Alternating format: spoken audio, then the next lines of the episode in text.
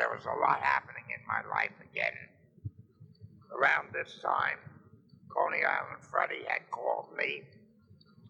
Seems our lawyer got the, the verdict from the judge in the New York case about tattooing, and that we have won the case. The judge ruled that it would be unconstitutional and unfair to pass a law against tattooing a few couldn't follow the rules, and that tattooing could be practiced legally in the city of New York under the guidelines of the New York Health Department. So that was a feather in our cap, and it just proves that you can beat City Hall. Now, Freddie was doing very well tattooing in his mother-in-law's rooming house in Brighton Beach, a gated community. But he was making more money than he could have if he opened a tattoo shop. I was very satisfied with the business I had going in Philadelphia, and neither one of us were interested in opening up a tattoo shop in New York again at this time. However, the Greco brothers, they opened up in downtown Brooklyn, and a few new guys had opened up tattoo shops in the city of New York again. Also at this time, the quiet twin, Penny, had married her fiance of a couple of years, Don Turner, the, the fella from West Virginia that I used to go out on double dates with periodically. They had gotten married. They had a little girl now, and they bought a house up in the greater Northeast. We would be invited up there for family barbecues and such. And in one trip up there, we met one of Don Turner's new friends from up that area, a fella called Bernie Mola. Now, Bernie Mola had three tattoos at that time, and he was looking at all my tattoos. He had never seen a man as heavily tattooed as I was.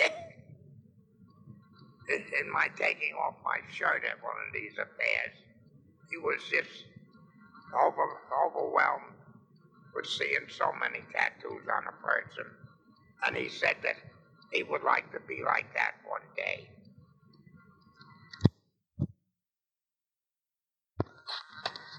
Now, Bernie Mola, he would come down every so often and get a little tattoo from me.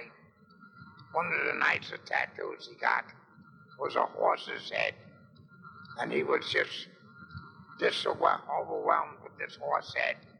He still has that on him today, and he shows it to me and laughs and said, "Remember when I only had a few tattoos?" Well, here I go getting ahead of myself again.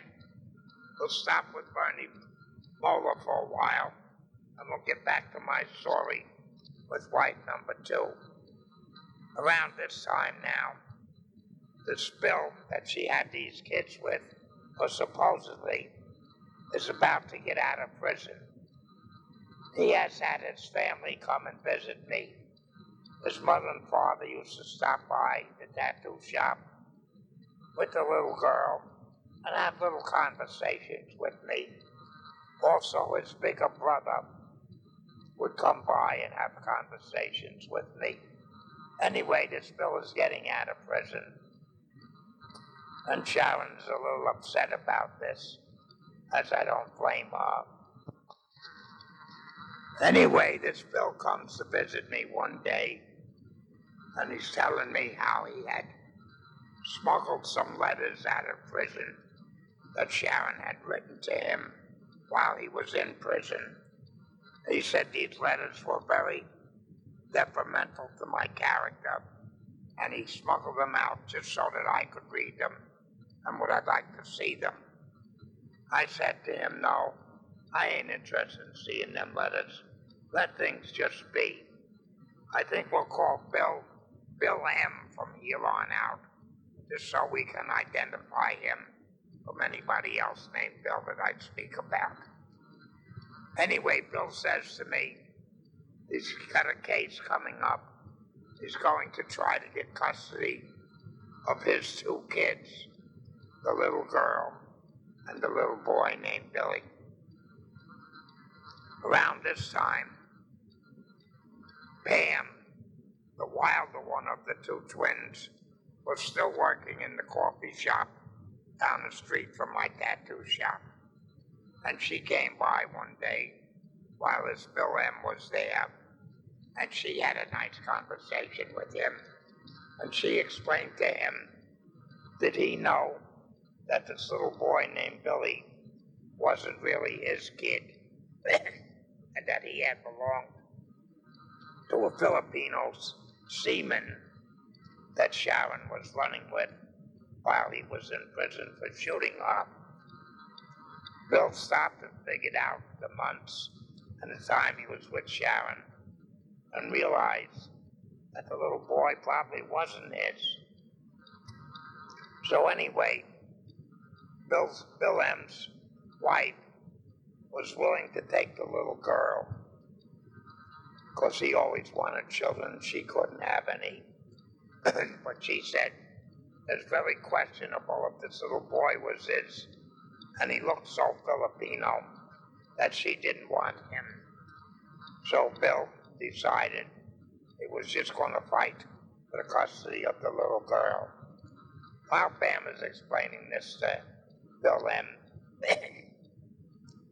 I tell her about, in the conversation, I tell them about my son being named Patrick Joseph, and his name was supposed to be Eddie Joseph.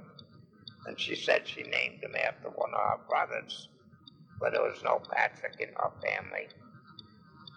Anyway, Pam says, Do you remember that garden apartment you had in Jersey?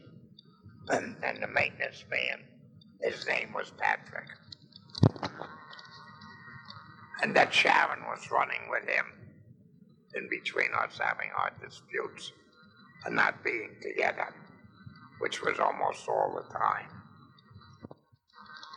Now, trying to have some sensible discussions with Sharon about these children and Bill M just wanting to fight for the custody of the little girl and what was going to happen to the little boy, Billy, and me, and her, and my son, Joe. And I explained to her what Sister Pam had told me about how he got the name Patrick. Just very hard to have a sensible conversation at this time in my life with Sharon. So, anyway, we end up breaking up again.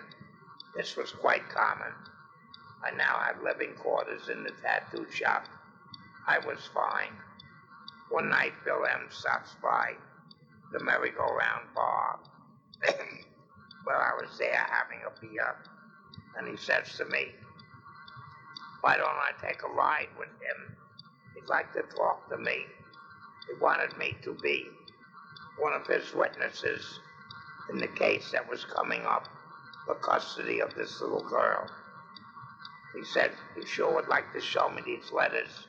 He thinks I should see them.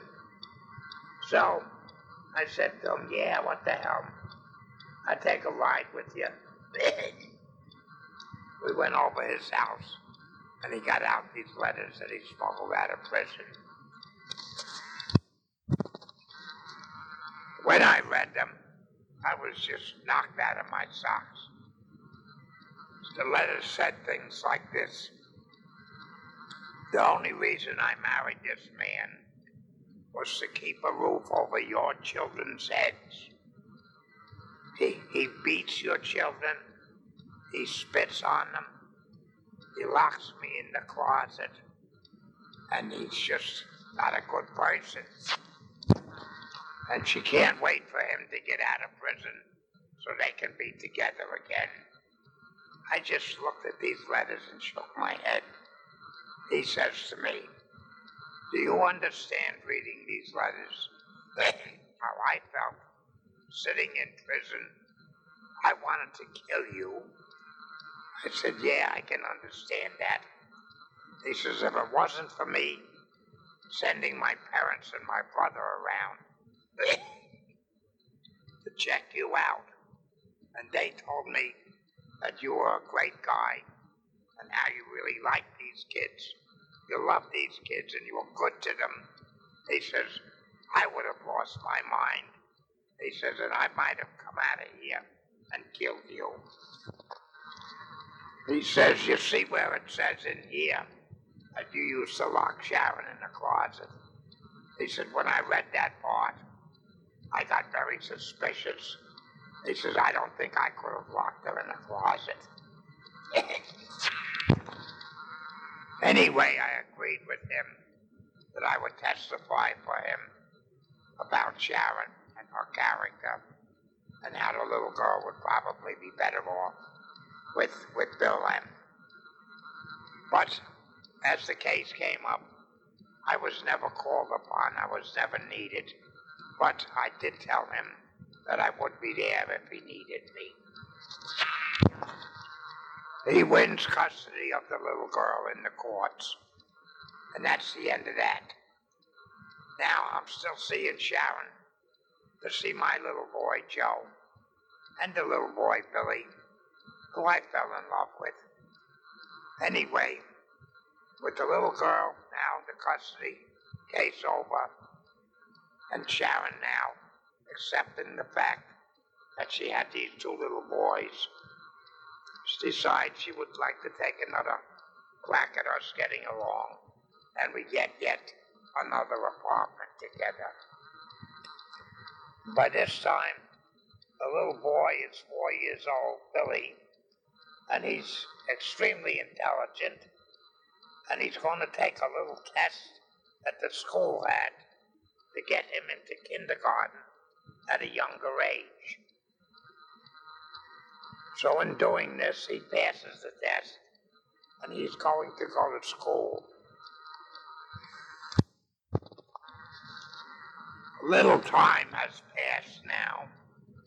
Sharon and I are getting along the best we have ever gotten along.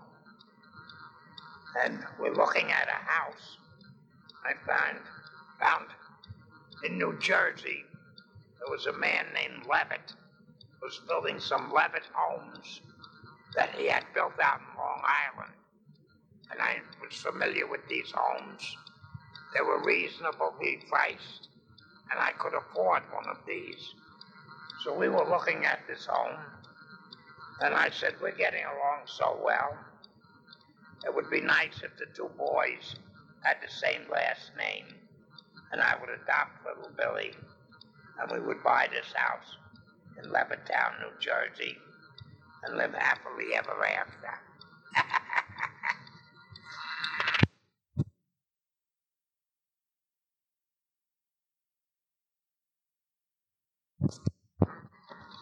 So I adopt a little boy, Billy, and we buy this house in Levittown, New Jersey. Now my parents are living down in Florida, and, and one winter, I say, come on, we're going to take a little vacation. We're going down and visit my parents in Florida.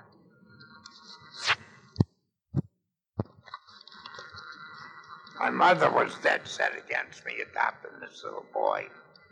She said, Eddie, please don't do that. That's going to be a big mistake. But I'm a thickhead. I didn't listen. Anyway, we go down there for a vacation.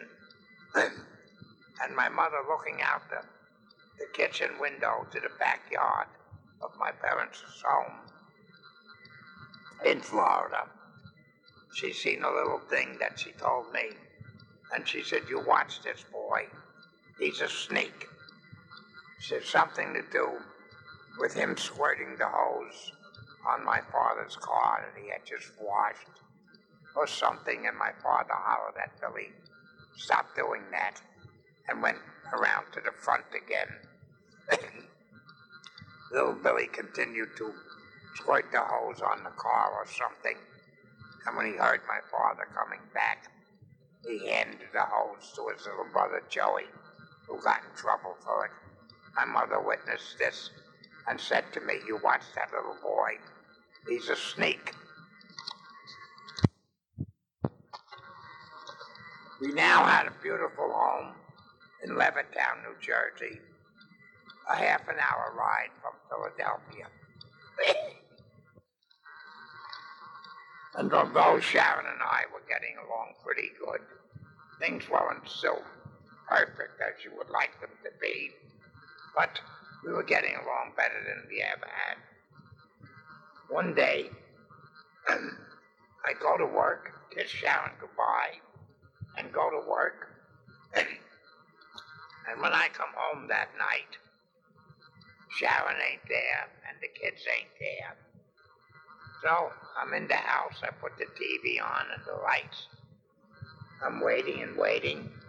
And I called around to some of our sisters and brothers looking for Sharon. Nobody had seen her. Nobody knows where she was. I mean, in the morning, she still wasn't home. Several days go by. Now I'm concerned.